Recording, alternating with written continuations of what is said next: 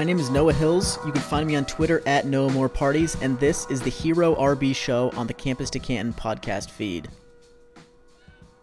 Tiyon Evans was not a highly touted prospect in the recruiting class of 2019. He was rated as a three star guy per 24 7 Sports and got zero stars from rivals, and he ended up spending his first few years of college at Hutchinson Community College in Kansas, which is actually the same community college that Alvin Kamara went to between his time at Alabama and Tennessee. In that 2019 season at Hutchinson, Evans played 12 games, posted a 13.2% dominator rating, which would just be in the 52nd percentile for first year college running backs who go on to be drafted since 2007, and then had his 2020 season canceled because of COVID. Following that, he was rated as the number two JUCO runner in the country and ended up signing with the University of Tennessee despite offers from South Carolina, Central Florida, and Oklahoma State. Last season at Tennessee, he played seven games, posted a 19.4% dominator rating that comes in at the 36th percentile for third-year college runners on a Tennessee team that went 7 and 6 and was of 68th percentile quality according to Bill Connelly's S&P Plus rating system. Given the team that he played on, given his production on that team, the closest production comps for Tiyon Evans' 2021 campaign belong to Elijah Hood, Tashard Choice, Ryan Williams, Lorenzo Booker, and Frank Gore. Despite relatively subdued volume and production, Evans has been really good as a runner. In 2019 at Hutchinson Community College, he averaged 8.8 yards per carry and 3.27 yards per carry greater than the other backs on the team, which is just ridiculous. And even at Tennessee, on relatively low volume, only 139 carries per 12 games in the 38th percentile, and relative to teammates who've averaged 2.67 stars as high school recruits, a group in just the 27th percentile, and while seeing box counts that are slightly lighter than those of his teammates, given that situation, given that volume, given the talent level of his teammates, we would expect an NFL quality running back in Tiyon Evans' situation to average 0.61 yards per carry greater than his teammates. In reality, Evans has averaged 1.17 yards per carry greater than his teammates, greater than expected, and in the 76th percentile. He's also ripped off 10 yard gains at a clip 5.1% greater than that of the other runners at Tennessee, a chunk rate plus in the 77th percentile. He's also been a great tackle breaker, 0.27 missed tackles forced per attempt above the 80th percentile, and he's been efficient without the benefit of long runs, as he's converted just 20% of his 10 yard runs into breakaway gains of 20 yards or greater, a breakaway conversion rate in just the 8th percentile. Given the box counts that he's seen, the average carry for Tiyon Evans has been worth 123.4% the output of the average carry for other running backs at Tennessee, a box adjusted efficiency rating in the 65th percentile.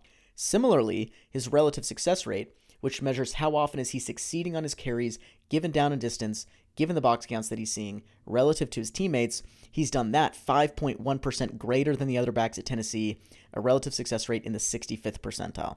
Among SEC running backs with at least 50 carries last season, only nine had a higher score in a composite rushing efficiency metric that combines the percentile ranks of a player's box adjusted efficiency rating and his relative success rate. Only nine players in the SEC last year had a higher composite efficiency score than Tiyon Evans. Five of them are now in the NFL Dameon Pierce, Zaquandre White, Tyrion Davis Price, Brian Robinson, and Zamir White.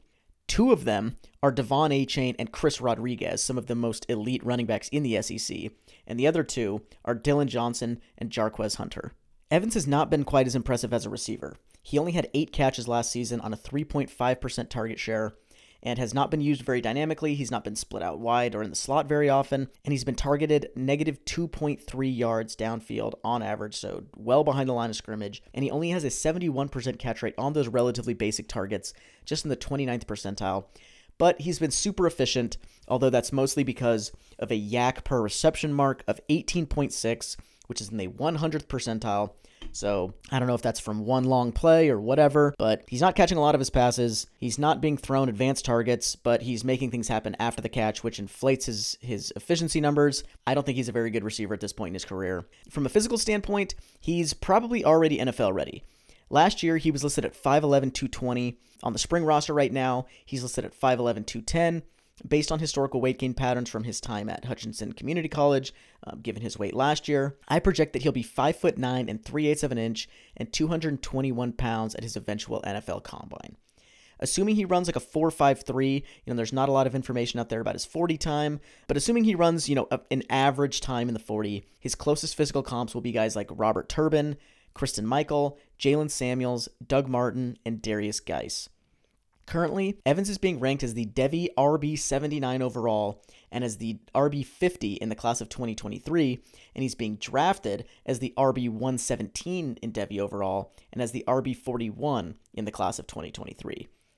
Each year, there are about 15 to 20 guys drafted at running back and about 30 to 40 guys worth paying attention to, you know, at a basic level.